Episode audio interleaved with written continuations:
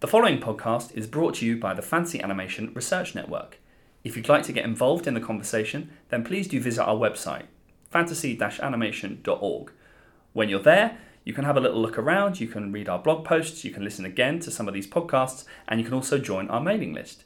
We are currently looking for contributors to write up short posts that cover a range of media that engage with the relationship between fantasy and animation. You are welcome to write film reviews, conference reviews, uh, reports, wider editorials, uh, and generally keep us and our readers up to date on everything fantasy animation. For more information on how to submit posts, please do visit the website and get in touch. For now, we hope you enjoy the show. In the town where I was born lived a man who sailed to sea, and he told us of his life in the land of submarine. We all live in a yellow submarine, yellow submarine, yellow submarine. We all live. Hello and welcome back to the Fantasy Animation Podcast. We're here um, to uh, talk about Yellow Submarine, the 1968 uh, Beatles animated psychedelic classic, uh, recently re-released into cinemas here in the UK, or at least was recent when we recorded this podcast. Chris and I are fresh-faced. Uh, I've just come from a screening uh, here in sunny London at the Curzon Bloomsbury, uh, where we enjoyed uh, today's screening. I'd never seen before this, seen the film before, Chris. No, I'd never seen the film before, and I'm kind of, I'm still reeling. I'm reeling from the thoughts that I've had. I had both during the film and subsequently, as I try to desperately formulate into something that resembles a coherent set of comments that I'm about to make. Um, Before we went into the cinema, Chris uh, informed me that he had a bit of a headache, so we had to stop off on the way so we can buy some uh, various uh, cures for that. We then watched Yellow Submarine, which It's I back. would- The headache's back. The headache is back. Um, in a kind of good way. It's it's uh, the film is very cheery. It's very joyful. It's very colourful. Yeah. Um, its animated style is is is very interesting in terms of its kind of reference points. Given that this is late sixties. Um, certainly, this is a British animated film, but it it's very much uh, post Hollywood golden age in terms of its visual style. So there's some interesting points of, of uh, reference outwards to other American studios and, and styles of the, of the time. But it's uh, it's a musical. It's well, it's many things. One of which it's a musical. Um, not a musical again in the in the classical Hollywood sense. It's it's a musical where the fantasy of the musical numbers bleeds over into all of the film. Yeah. Um, and so yeah, there's some really interesting. Certainly, there is, is some interesting things to say about it. and and I can confirm that one of us really liked it and was digging every single moment. Well, maybe not every single moment, but a lot of the movie. I found it uh, absolutely joyful experience, if slightly overwhelming. Uh, and Chris had some other thoughts. My thoughts were a, a different a difference in terms of degree rather than kind, perhaps. One of the things that struck me about it was its its reflexive tone about uh, animation and about animation animated space, and certainly in some of the scenes I was seeing in both in character design and the deconstruction of animation. I was seeing Pixar's Inside Out at every turn. Uh, sure. So yeah, I'm, I'm, I'm excited. I'm perhaps more excited ultimately to talk about the film than I am to see it again soon. Ever again. Yes, Yeah, yeah. but it's worth worth chatting about certainly for this for this podcast because it's the first time we've we've started to engage with British animation, Mm-hmm. which has its own sort of parallel history and a very strong history in animation. Um, but um, it's it's does something different with the with the fantasy. It's it's it's not a film where fantasy and it's an immersive fantasy. Everything about it is sort of bonkers and topsy turvy. And and I was thinking the carnivalesque. I was thinking sort of the the it's it's it's postmodern in a, in a strange sort of way. It's so there's there's lots going on that hopefully we'll be able to unpack. Yeah, absolutely, absolutely. I'm uh, I'm up for it. I think uh, I've got quite a bit to say about 60s culture and fantasies because um, I've done a little bit of work in the past, not in the uh, UK context, but in the US context on the relationship between counterculturalism and fantasy cinema. Uh, and I think a lot of that work uh, felt relevant to this film as we were watching it. Uh, I think there's loads. I think we're looking at fantasy at a very different kind of fantasy. Yes. Although the sort of basic plot structure is very much within the world of immersive fantasies that we've looked at in the past, like, well, something like uh, My Neighbor Totoro, or indeed Jason and the Argonauts, classic fantasy fare. We go to fairy fairy lands and magical kingdoms and encounter strange monsters. All that stuff happens, but I think something else is very much going on here in terms of uh, fantasy. And I also quite like to talk about uh, psychedelia and and other kinds of fantasy uh, and surrealism and all kind of fun things like that. is one of the differences or one of the, the um, moments to think about uh, in terms of the, the its difference is that in this instance for me narrative was negligible Sure. it, be- it begins i mean let's begin at the beginning Can I can I say before we start reca- recounting the plot? Yes. Uh, these are going to be some of my favourite sentences that I have ever said as a human being on this planet, uh, and we shall strap in for them. Yes as we move through the seas of time of science of monsters of nothing the foothills of the headlands and then ultimately end with the sea of holes Yeah. anyway it so goes to something when Lucy in the Sky with Diamonds comes on in this movie, And you got a bit of think- familiarity. yeah, but something something I know and, and can can Uh, comprehend. a bit, Absolutely. of, a bit of kind of coherence. No, I was all I was going to say in, in terms of beginning at the beginning is Yeah. the Once Upon a Time. It struck me Yeah. that we have the narrative voiceover. Once Upon a Time, it's again, it's a very ironic commentary in some sense. It's certainly not. I, I would be interested to think about the film in terms of sincerity. It's very playful. In, uh, I don't know don't know where sincerity fits, but the introduction, the opening voiceover, Once Upon a Time, and the move into Pepperland yeah, seems which is very pastoral imagery. For a moment, we get something akin to, say, the Shire in Yes. uh, Lord well, of the Rings. uh, or- uh, we we for a moment we get something that looks vaguely like an establishing shot of Yeah. where where events are going to take place, and it's only subsequently that I've understood that. I thought a lot of the film took place over ground and couldn't understand why a submarine was um, floating. Then I discovered that Pepperland is a paradise under the sea, but then also the submarine floats in the air Yes. somehow. So both of those things I got wrong. Yes. Um, and so I- we, you are going to have a field day when we get to the Beatles' house in Liverpool Yes, and the various I liked that creatures. bit. I like I liked that bit. It's so actually that, that that brings me to the the I suppose the st- the style of the film. I was interested in its bold colours, its use of the line. So its its style is certainly post Disney. It's not it's not uh, hyper real in the sense that we've we've talked about before. It's Although Disney at this period are doing sort of Xerox animation, right? They are. So this is the this is not only uh, post uh, golden age Disney animation. It's it's sort of post Walt Disney Hmm. himself, who who died in I think sixty six or sixty seven. So this is right on the on the Yeah, yeah. on the and, and Jungle Book is 64? it's it's certainly 60s. This leading into 101 Dalmatians, it's it's a moment where Disney's relationship to technology takes on a new edge. Previously, as we've talked about on this on this podcast, its relationship to realism through the multiplane camera.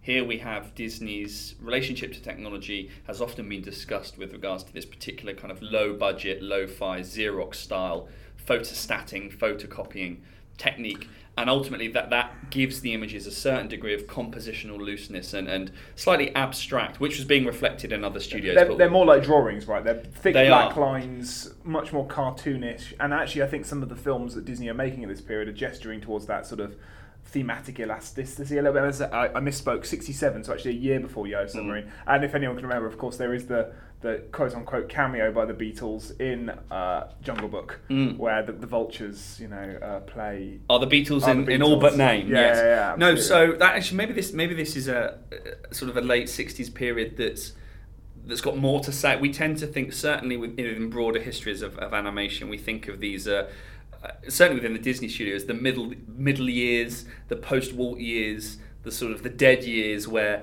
Walt's gone, and now we're really and we get Robin Hood, which is very famously made up f- of footage from other Disney animated films. It's kind of cobbled together. So this is a lack of creativity, supposedly, whether this is a retrospective view or, or not.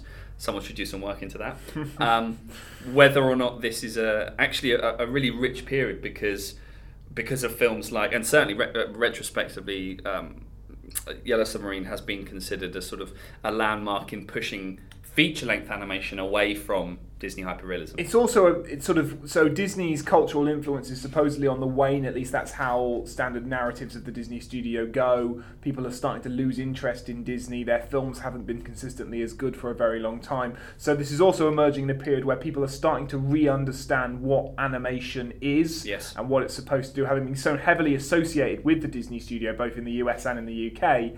Now it, there's a there's a movement of like of, of willingness to experiment with different types of animation. And actually, you started with Once Upon a Time. I wouldn't mind just going a few seconds before that to the title card, and I noticed the film was a U, which actually took me by Hmm. surprise because one because having seen the movie, I'm not sure I'd show that to a child, although maybe a child could probably get more out of some bits of it than uh, we managed. Um, but the other thing being that I think this is a movie quite widely credited as being um, one of the first feature films in the UK to try to appeal directly to an adult audience and to use Yes. animation as an adult form. And when we say adult, adult animation has a sort of thorny, knotted history. When we think of adult animation, there are so Karl Cohen has written a very good book called Forbidden Cartoons, which is about sort of cartoons with a certain degree of salacious content. Then we move and, and look at figures like Ralph Bakshi, who has a particular relationship to, to the adultness Yeah. of animated drawings and, and where animation certainly is a rebellion perhaps against against Disney wholesomeness. But uh, obviously adult animation doesn't have to be knob gags. No, sure. I think there's a difference between uh, adult animation, animation for Yes. grown-ups, and adult animation, Yes. animation with adult adult content and all this sort of thing. And so more recent adult animation or animation that's aimed at adults, things like Waltz with Bashir, perhaps, Yeah. Persepolis, these things that have got a particular um, biographical element actually and, and, and are things that are both experimental in ter- experimental but experimental in terms of their form but also their content. These are feature length narratives that aren't musicals for example. They are they're they're they're not only pushing the boundaries of animation but they're actually pushing the boundaries of what what we think of as adult animation. This is not necessarily cartoons with particular kind of profane content that needs to be regulated and the, the famous Disney the censored 11 these and now and nowadays that idea that you can make animated films for grown-ups is a pretty you know we've just had Isle of Dogs which is sort Mm-hmm. of the Wes Anderson movie. Um, films like this exist quite a lot these days but but Yellow Submarine is actually seen in animation history if I dare try and do the animation part of this uh, partnership um, as a film that sort of helped to spark that cultural understanding that you don't just have to make uh, mainstream feature length animations for children. They can be aimed at and targeted at a more mature audience and do well at that. And am I right in thinking that this is actually quite an influential film on future animators that perhaps have done done that speaking to adults quite well? I know John Lasseter, for example, um, is a fan, and I think The Simpsons have quoted heavily from Yellow Submarine Yes, they at have. various Yes. points. So there's a really interesting distinction between um, adult animation and, and the idea of seriousness, Yeah. and that, maybe that's where this question of sincerity comes. Uh, animation is a serious art form within the chronology of of certainly American animation. This this film is, as I said, post the studio. It's it's also po- post the work of the UPA studio, so the United Productions of America studio, which were um, a studio that were very um, geometric, abstract in the way that they approached the cartoon. They pioneered a, a technique known as limited animation, which is the removal of certain drawings and therefore the cer- certain frames, so the resultant movement is not smooth; it's slightly jerkier. And so this is uh, an interesting uh, pivot point film, if you like, because it is it seems to be speaking or looking back to the kind of animation that audiences may have been familiar with in a American context, Warner Brothers, Disney, and resistance or, or um, shifts against that with the UPA studio. But it's also looking forward to Bakshi. Well, it's also it's also made during a period in which we get a move towards uh, high fantasy literature and, and high fantasy storytelling. So basically, we've had a generation of people by this point who have been raised on a very different kind of fantasy narrative from, say, the sort of Victorian literature that we were talking about in previous podcasts. So people who've been growing up what, reading pulp comics and and pulp artists. Um, who by the sort of 50s and 60s are writing fantasy novels. So this is obviously uh, mid 50s is when Lord of the Rings first comes out. It becomes a massive bestseller, and there's this weird period that's sort of forgotten now in conventional narratives of fantasy cinema. We think fantasy cinema as being very very mainstream and very very sort of uh, part of our zeitgeist and our culture because of the success of these film adaptations further down the line. But actually, we're in a weird period right now in the 60s and the 70s where this is becoming part of youth pop culture, but very much part of a sort of countercultural, anti authoritarian narrative and rhetoric. So, uh, Led Zeppelin and bands like that are quoting Lord of the Rings lyrics. Um, Jefferson Airplane are citing Alice in Wonderland and things like that. Um, and fantasy literature, stories set in other worlds, are being actually subsumed as part of a sort of 60s psychedelic re- youth revolt hippie culture. Um, and I think that's also interesting in that, in that the way the way fantasy is being used here, its bonkersness is is partly subversive and partly rebellious. It's it's not supposed. I, I think back to your question of seriousness. Yes. It's a sort of punkish, anarchic quality to it. You know, that that this world doesn't make sense, but that's kind of all right, and it's meant to be sort of enjoyed because of its lack of ability to be con- understood or controlled. Well- say there's a certain sort of punkish energy to that. Well, the isn't one of the running sort of lines of dialogue is it's all in the mind. It's sort of mm. explained away.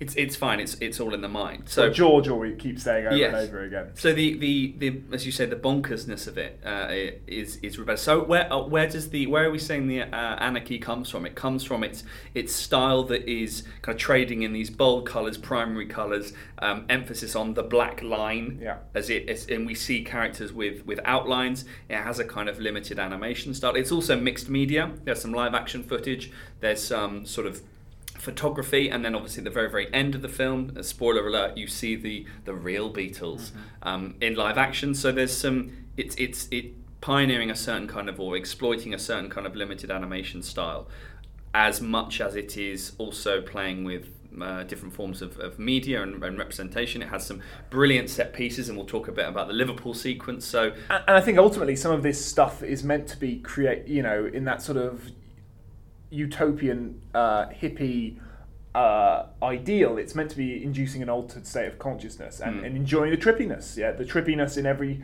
proper sense of the word. But this is a word where trippiness doesn't isn't fatuous anymore. It means uh, something that can be quite politically useful. Yes. In that it's it's inducing a state of being that is against the sort of stale, authoritative, conservative, older generation. So that's interesting that the, the word trip has a double function insofar as it's yeah. you know it's it, the, the the way that the film starts it's the narrative as much as it is the the um, bits that are hung on the narrative. So it's part of the premises of the, of the film is that um, a very kind of depressed Ringo is mooching around Liverpool and gets taken on board and they and they sort of um, that's where the journey narrative starts really. Yeah. So the trip is positioned as something. I was trying to latch on to the normality of the film against which the fantasy was judged, and that was one of the only moments at the start where we see where we see kind of Liverpool and the use of animation to create a sense of space and depth, and Ringo walking through the streets of uh, Liverpool and talking about chucking himself in the River Mersey, but won't because he's uh, scared of water or can't swim or something Yeah, like that. yeah, doesn't yeah. like water. Um, and with a kind of wink and a, and a, and nudge at the Oh, audience. no, it's it, it's because the water's too dirty. There you go. Yeah, yeah. So there are references, and that was the closest moment I felt that okay, there's a degree of normality here. uh, Given that we are about to go on this fantastical trip, this is the closest we get to a normality against which we might consider the the other Yeah. Pepperland and, and the other seas. So we're jumping ahead here, so just to sort of quickly, and I've been desperate to say these words out loud, so I'm very excited to do so. So we start in Pepperland, this sort of magical world under the sea where music is played 24 hours a day. Yes. Pepperland is invaded by the the Blue Meanies. Yes. Who are sort of this strange sort of I think they they would become the Blue Man Group later later along, along along the line. Yeah, yeah, yeah, much more commercially successful, and, Yes. and seem to reconcile. They don't like music. They don't seem to No. like anything. They want to mess everything up. They take over the land. It's all horrible. So they send uh, one of the colonels on a quest in a yellow submarine to go track down um, someone that can come back and bring music back into Pepperland. It is interesting that their first port of call of all the Beatles was Ringo. they obviously wanted a bit of rhythm and a, and a sense It's of kind of the, the role of the drummer as the backbone of the uh, Yeah. of the band. I think Ringo's. There's loads of anti-Ringo jokes in this. Yes. Um, in this film, Ringo's like made fun of quite a lot by the other Beatles. Um, Yes. So he's. I mean, it's just an interesting, interesting way to, to start. And as I said, we go to Liverpool. We have the Eleanor Rigby.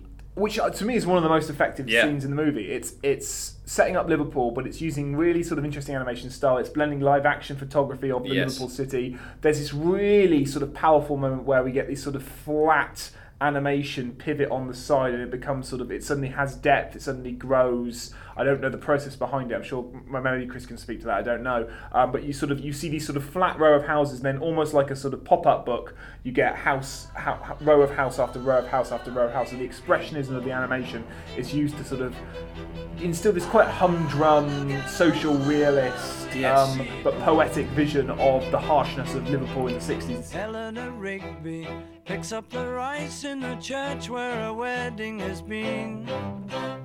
Lives in a dream.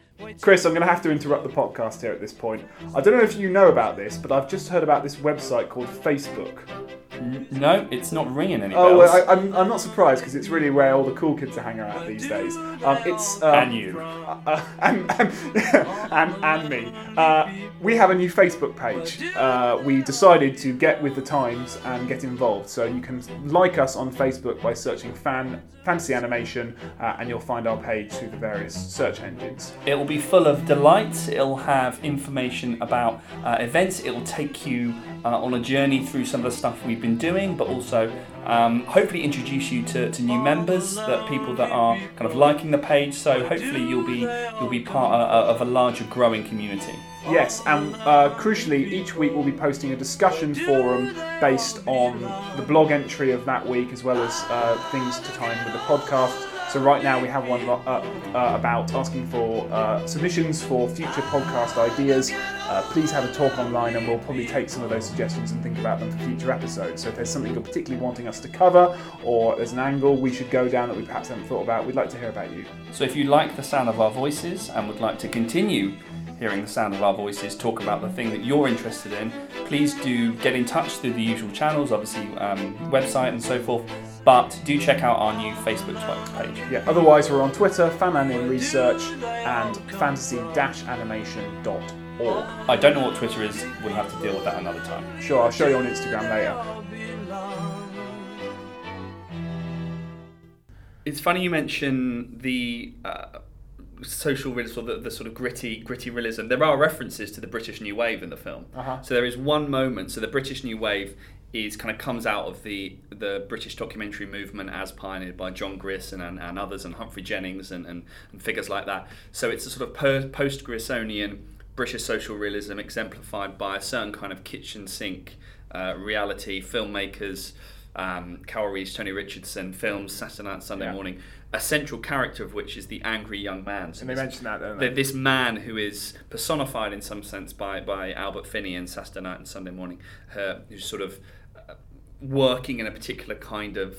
It's Saturday Night Fever 20 years before. It's a, a guy who's angry, angry at the world, angry at himself. He can't can't keep a, a, a girl down. Goes out drinking. It's it's very local, very um, Less Bee Gees in that. There. less ver- which and to my to my mind, Saturday Night and Sunday Morning is all the poorer for Oh, it. uh, most movies are, Yeah. in my opinion. Um, and so that ref- that brief reference that there is to the to the British New Wave, I, th- I can't remember which one of the Beatles says it, but looks at a character and says, "Oh, he must be one of those angry young men." So there's a really interesting. This film is is self consciously saying that we are not the British. Uh, the, we are a Brit- example of a British uh, film that is not like the kinds of movies that were that Britain British cinema was being defined by. It's closer on the spectrum to the um, to a Bond movie than it is a, a kitchen sink British social realist movie. So that was a really interesting moment where the film is declaring its its identity as a, a new kind of British cinema. It's really interesting as the politics of this because I say this sort of psychedelic hippie culture is very much associated with the radical left. It's interesting this movie came out in '68, um, you know, but but at the same time, the Beatles in- in the film are sort of these sort of beyond politics punkish pranksters. Yeah, they're, they're, carnivalesque is the right word. They they are they are not. There's no agenda No. It's all deconstruction. There's no construction going on here, um, which I think is perhaps you know part of the joy of the Beatles, and everyone can sort of enjoy enjoy them regardless of your politics because they aren't really um, well everything's political, but they aren't really political figures in that respect, and their, and their politics and this seems to be bouncing against that, but not towards something that's stale or familiar or traditional, but enacting that rebellious quality in these movies through play and through uh, metamorphosis and all these kind of really fun, amazing. Um, experimental visual sequences. So I read. It's interesting you say deconstruction because I read it as a, a deconstruction of, of animation. I'm interested in the relationship between the Beatles song "Nowhere Land" or "Nowhere Man," Yeah. but that talks about nowhere land uh, and its use of blank space. And so some of the lyrics to "Nowhere Man" things like he's a real nowhere man sitting in his nowhere land uh, making all his nowhere plans for nobody doesn't have a point of view knows not what he's going to do so the use of blank space in the film and the the, the the role of the role of absence, the fact that this is uh, seems to be a film that is deconstructing the idea of the, the animated shot. It just takes things away. We have scenes that are against white background, scenes against black background, scenes against no background whatsoever, brightly coloured backgrounds. There is a strand of animation, deconstructive animation, that Paul Wells talks about in his book on, on animation genre and authorship. One of the genres of animation, the deconstructive cartoon. The film's sense of rebellion, I think, is partly in line with that. We don't see the animation process. The hand doesn't come in and draw, and, and we don't we don't get an idea of, of the ontology of these images as, as animated drawings. But there is certainly something about the film is very happy to just take some information, visual information away, and what you're left with is a, a sort of blank white spaces where these characters sort of float in between, quite abstractly. That was part of the link to Inside Out. These moments in the film where you are you are denied the animation that you are kind of being bombarded with in other scenes. And I think the narrative's doing that as well. I think it's delighting in its um, in its episodes. It's delighting in its deviations from the narrative thrust. It's it's part of its punk spirit. I keep using the word punk. Punk's probably not the right word because we're not quite in punk, but it's it's rebellious countercultural spirit is to gleefully um, ignore what it, what the narrative is supposed to be doing. So we get this plot where the guy's turned up. He wants to take the Beatles back to Pepperland. Um, he, Ringo takes him to see the other Beatles up in the, in their house, and Yep. their house is this like really. Like this castle of menagerie of fantastical monsters and On a hill. Scooby Doo esque endless corridors where people run up and down and in and out. Um, and that is really interesting in there. each Beatle is introduced, their public persona is slightly lampooned. So when we go to see George, he's sitting in this giant, like, um, Indian uh, sitar, you know, Orientalist fantasy. Yes. He's he's mocked for his sort of spirituality, and then he joins the quest and all this sort of stuff. So they're sort of they're picking apart they're, they're, they're subverting our narrative expectations, they're subverting our expectations of these Beatles characters, and they're having fun with the unruliness of the storytelling. and it's a, a film, you know, it's starring the Beatles, about the Beatles, based on a, a song by the Beatles. Um, it is its musical director is the manager of the Beatles, mm-hmm. and so the, the you're right that the the references that we get to the Beatles in the film are about the shifting image of the Beatles through time. We kind of get the different versions of the, the Beatles that are historically contingent. So we get early Beatles, but we also get Sergeant Pepper Beatles. Yeah. Um, and actually, that is And, and the actually the band in Pepperland are called uh, that the, the, these Beatles are being sort of summoned to replace other Sergeant Pepper Lonely Hearts Club band. That's there's no coincidence. It's called Pepperland for that reason. So it seems like the animation is well served. There's a match here between the the, the shifting kind of cultural identity of the Beatles as they move through time and and, and incarnate different uh, styles of music, different personas, and so forth. Um, animation is very good at, at it's. This film is all about movement and travel and journeys and, and trip uh, tripping and and just cha- forms of change. Like I, that's where my that was when my headache reappeared because we were, I was getting a deconstruction of animation at the same time as I was getting these really radical stylistic shifts. I was being and narrative shifts, right, as well. Like the, the storytelling, I, I honestly believe is deliberately uh, bad, for want of a better word. You know, there, there are shifts from oh, what we're going to do? Well, let's just go over there for a bit, and then that's five minutes of the movie justified.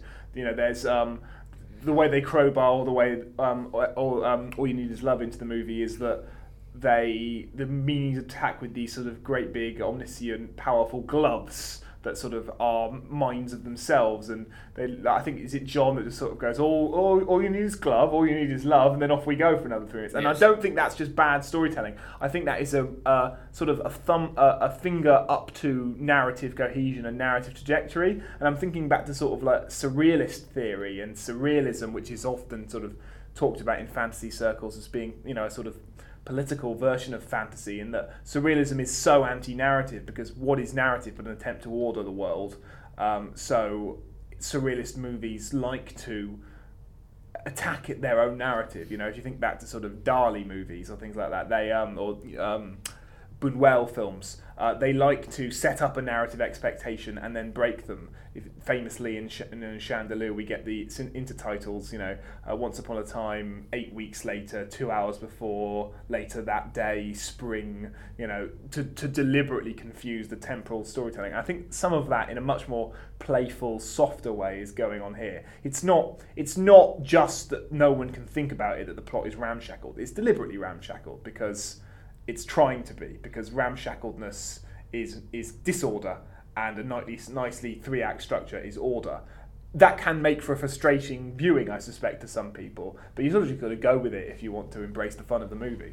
But given that this is also a musical, some of the charges um, that have been levelled against the musical, and particularly more recent shifts in the musical towards jukebox musicals that are oriented around the work of a particular artist, a particular band.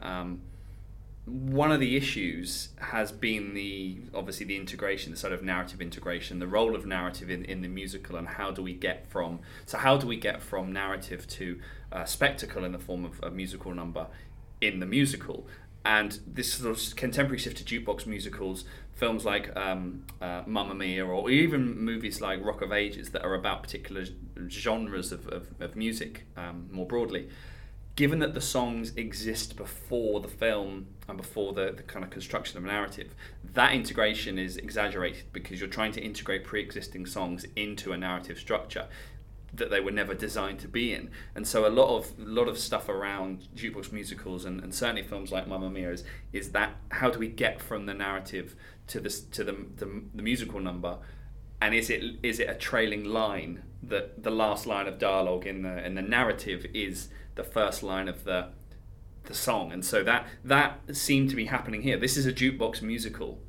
sort of 30 years um, before Yeah, I think the only thing I think is that I think well, I think one is that jukebox musicals aren't new, are they? They've been around in in musicals. You know, Singing in the Rain is a jukebox musical. It's just I guess they have a slightly larger repertoire of songs to choose between. But I think what those films try to do is obfuscate the problem. Yeah, they try to okay, let's try and crowbar this in. I really think what's going on in the Beatles is a sort of um, it's it's it's they're not trying to make this make cohesive sense.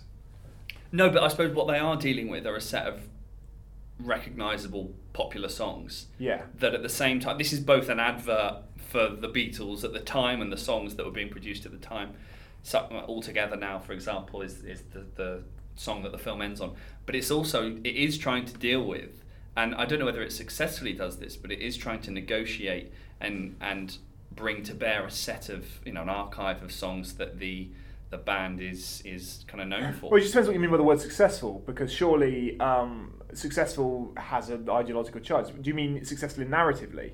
What, what- in successful in the way that they're integrated? Do you mean? or- Yeah, but what? But I don't think this film is aiming for integration. no, uh, but I, I Um, but I think I think it's aiming to be disorderly in its integration. It enjoys going. Okay, we've gone over here for five minutes because now we're going to sing that song that's relevant to nothing. But you'll enjoy it because this makes no sense. But it's interesting that they are the exact same debates that musical scholars have been wrestling with for 60 years. But it's not just musical scholars. Yeah, I mean, I, I, I, I, I'm very familiar. With, well, I'm familiar with the debate that you're referring to, but I, I do wonder whether that's um, a slight red herring in that I think comedy theorists have the same Yeah, debate, absolutely. and fantasy theorists have the same Yeah. debate. You know, so it's all about this process of integration. I just wonder whether it speaks to a wider problem, which is that we're just a bit obsessed with narrative and narrative cohesion and three act structures a little bit, which makes it difficult to talk about films that aren't actually that interested in that, and that's pleasure or success lies in not only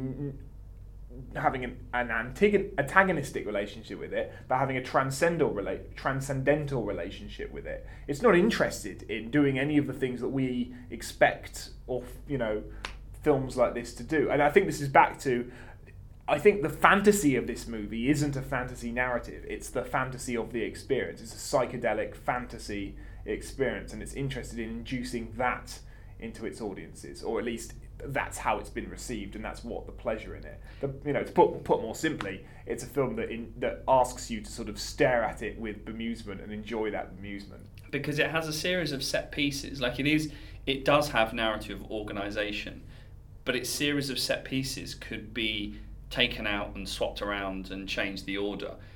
That is one of the benefits, I suppose, of a broader overarching journey narrative. That these are just different. Each of the realms that the um, the Fab Four visit are places that could just be. There's no reason why one comes before the other, and so to some extent, I do think there is there is certainly an if you are if you are a, band like the Beatles with that success that sort of back catalogue of songs, I was in, I was interested in how they were on a on any kind of level going to get from the story, however loose, however broad, however Yeah. flexible, to a to a song. And the glove love example is is a perfect. That does seem to dramatize the whole historical relationship between narrative and, and spectacle. In this film, the yeah the, the ordering of the, the narrative organization is very, as I said, it's neg- it's negligible. It's it's very inter- Well, it's, it's disorganized. Yeah. But that you can't have a disorganized narrative without a semblance of what it should look like. Yeah. So this isn't an abandonment of narrative; it's narrative disorganization. Yeah, it begins at the beginning and, and ends at the end.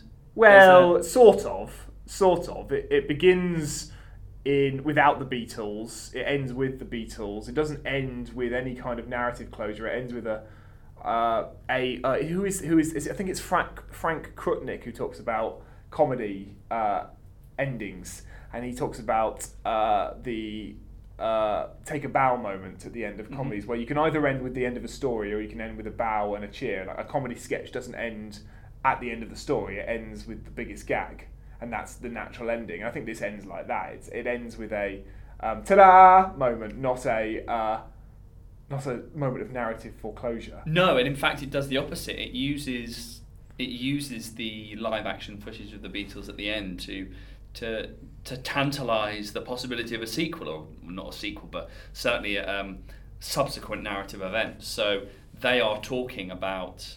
Well, we see the the blue mean. We see the the blue man group are coming again. We need to find a way. Oh well, we need to sing again. And so it's it's, and it ends. I mean, it's it's it ends in a way that gives that segment a sense of closure, but also it's inconsequential that we've ended actually. Yeah. Um, it's very much like the use of the Spice Girls at the end of Spice World. For those Of who are, course. it ends, and that was 1997. So there we go. Yeah, yeah, Um, yeah. that is that uses the kind of real life footage of the stars, the celebrity, not as characters but as themselves, uh, speaking out. You know, this is very a, a self-reflexive moment at the end where the Beatles are talking to the audience. They're showing us the, the artifacts that they found on their on their journey. Uh, talking to each other and then looking out at us. So it, it, it functions in the same way as a, a climactic musical number where it gestures outwards, the curtains close, it's the end. Yeah, absolutely, absolutely. Very so so. It, like, I'm just trying to think. We we've sort of we like the Beatles themselves. Yes. We wandered away from the plot there. There is no There plot. there isn't really a plot. Yeah. They jump through a bunch of. They jump on the yellow submarine. They go on a series of sort of. Uh, various, they travel through various seas, and we have numerous um, musical numbers along the way. I do want to. Talk, I don't know why I want to talk about him, but I, I've now got a new favourite character in all cinema history. They've, he, uh, he's replaced. He or she, I think, uh, gender-wise, there's a, a deliberate androgyny going on here. But the uh, character of um, oh, I've forgotten. Jeremy Hillary Boob. Jeremy Hillary Boo, PhD, or, or PhD, Fud, Fud. as they say. Yeah. Uh, the the character they meet in the Sea of Nowhere or Nowhere Land. It's this. It's in somewhere sitting in this sea of nothing is this creature uh, that kind of looks like a clown, but also like an aardvark. I don't know something. I must complete my bust. Two novels, finish my blueprints, begin my begee. Hey, Jeremy, must you always talk in rhyme? if I spoke prose, you'd all find out I don't know what I talk about. Ad hoc, ad loc, and quid pro quo. So little time, so much to know. Hey, fellas, look. The footnotes for my 19th book. This is my standard procedure for doing it, and while I compose it, I'm also reviewing it. A boob for all seasons. How can he lose? Will you notice is good? It's my policy never to read my reviews. There must be a word for what he is. This this for me was was Inside Out. Inside Out must have looked at this Yeah. this character what, are you talking about um, the imaginary friend in Yeah. Inside Out? Uh, whose name I've instantly forgotten. Yeah. this is good. Good one. Good podcasting. listeners, listeners screaming at us right now that their name is. Should we leave a gap for the listeners to tell us? Yeah, or we could just dub it in later. That's right. So, so the the name is.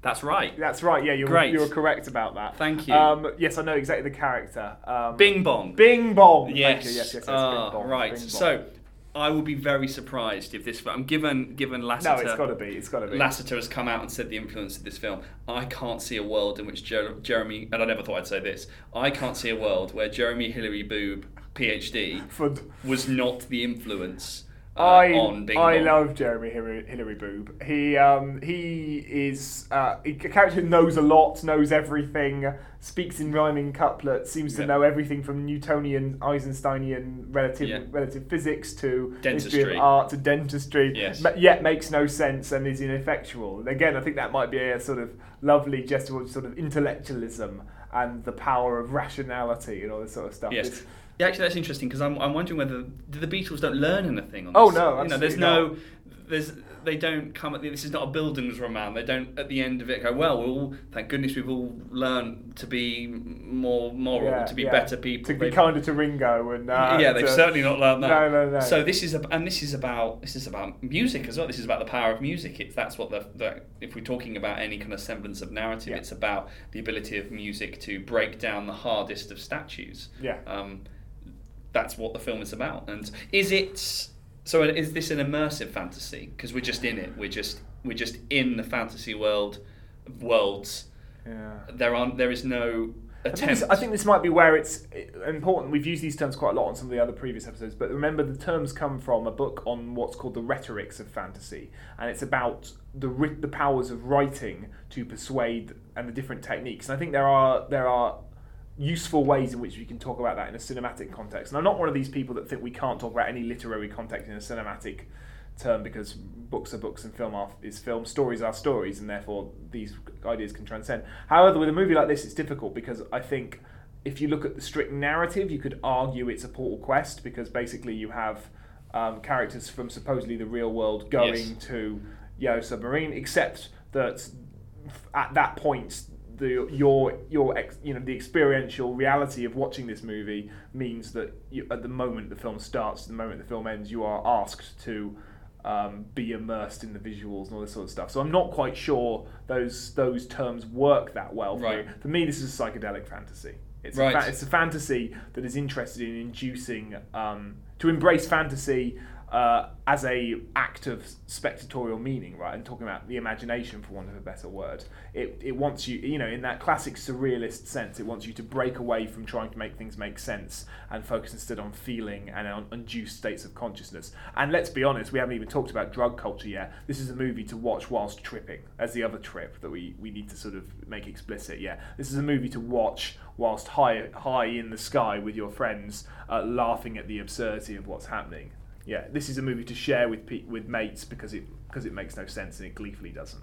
So I have a question about the role of the, the musical numbers. It's sort of a looking at the list of, of musical numbers in the film and the Lennon and McCartney songs that are in there. It's sort of a greatest hits in terms of we can review the narrative, but in terms of the music, we have obviously Yellow Submarine, Yep. uh, Eleanor Rigby, uh, a bit of a day in the life, Lucy in the Sky with Diamonds, uh, and then it ends with a sort of uh, triumphant of Sergeant Pepper's Lonely Hearts Club Band with a little help from my friends, and then all you need is love. Yeah, and it, even in between them, we get things like men- references to help.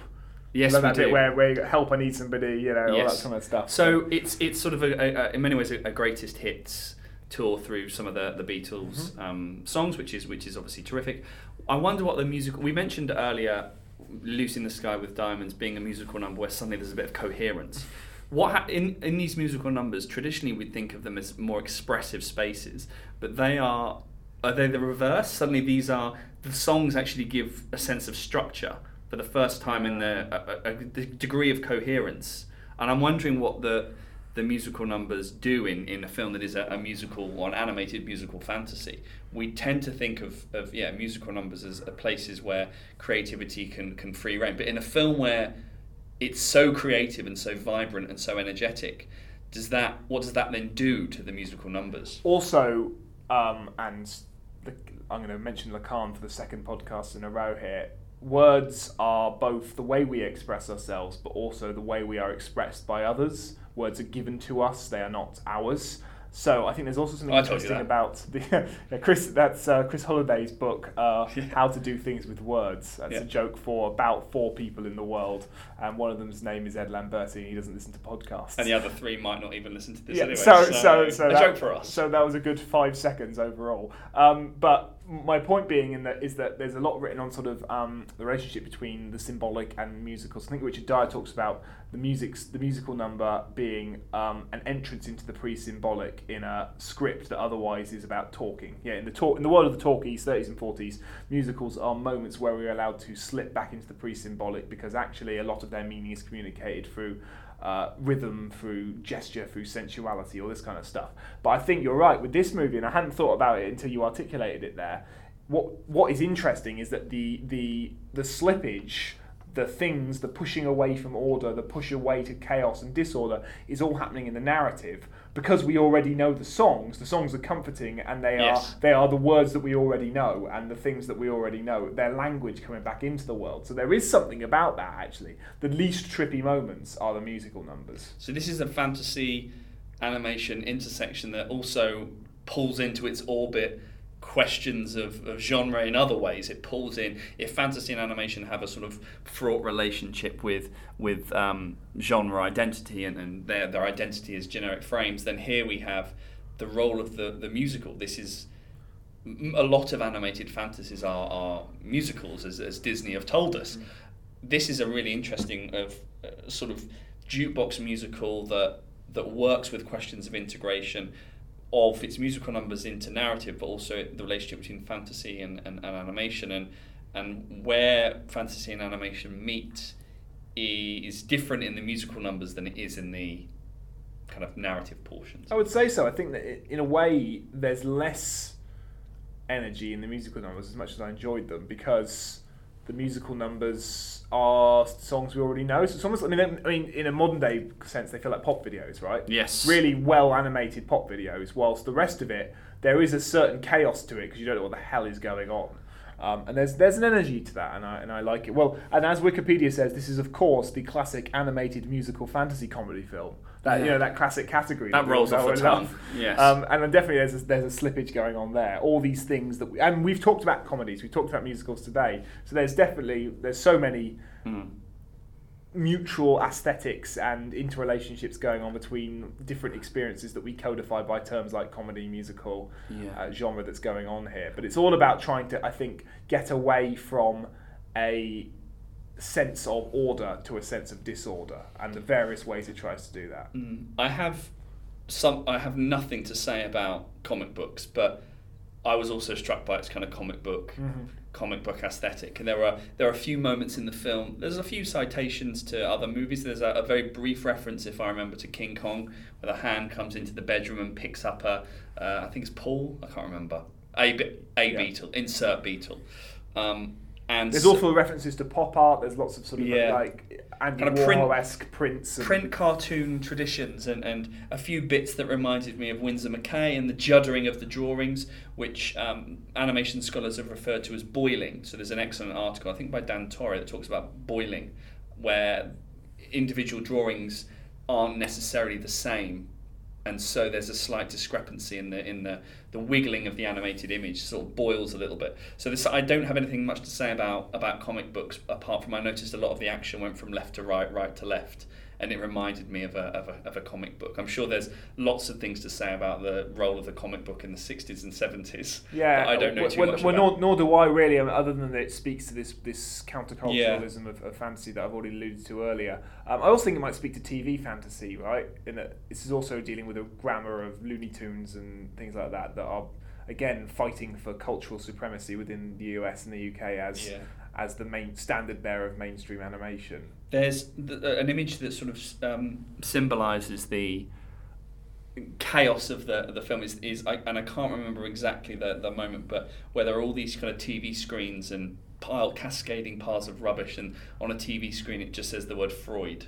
Yeah, I noticed that. Um, I know you. I know you noticed that. Um, and so this sort of plethora of different sounds and images and different mixed media forms that are given some kind of semblance of order, as you say, not through the narrative but through the musical numbers, which is which is sort of the reverse of how we've been conditioned and invited to understand the musical seem to be to be reflected in that in that image where the the camera if you like moves from from right left to left and we see all these different artifacts and objects and with different words and, and uh, different colours and, and the prominence of the flashing word Freud signaled to me that there's something and that connects back to your to your the stuff you were saying about surrealism that there is this is a film like animation as a whole if, if surrealism is above the real and a comment on the real animation is animation is inherently surrealist because it is rhetorical and so is a comment on the the real mm-hmm. in and of itself Yeah, I agree. I agree. I think, and to sort of bring it back to the narrative,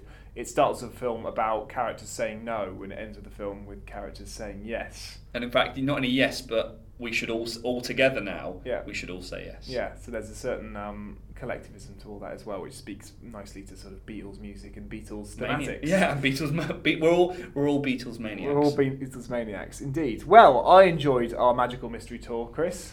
I can't believe you've ended in Pepper. All I have to say is in Pepperland, Yeah. all things are possible. Much like this podcast, all things are possible. Yeah, unless you encounter a blue meanie. Um, Yeah, correct. and, and and it's getting late now. Um, we've actually waffled on for slightly longer than we normally do on these podcasts, so uh, enjoy that bumper extra. It's now uh, six pm in um, in London, uh, so Chris and I are going to go experience our own uh, blue meanies in Pepperland, or I think it's called uh, Bloomsbury.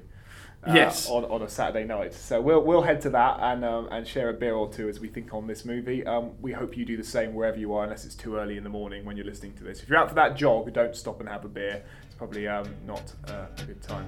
But we end the podcast for another um, another week. Thank you very much for listening, and we'll see you next time. Bye. One, two, three, four. Can I have a little more? Five, six, seven, eight, nine, ten, I love you. A, B, C, D, can I bring my friend to tea? E, F, G, H, I, J.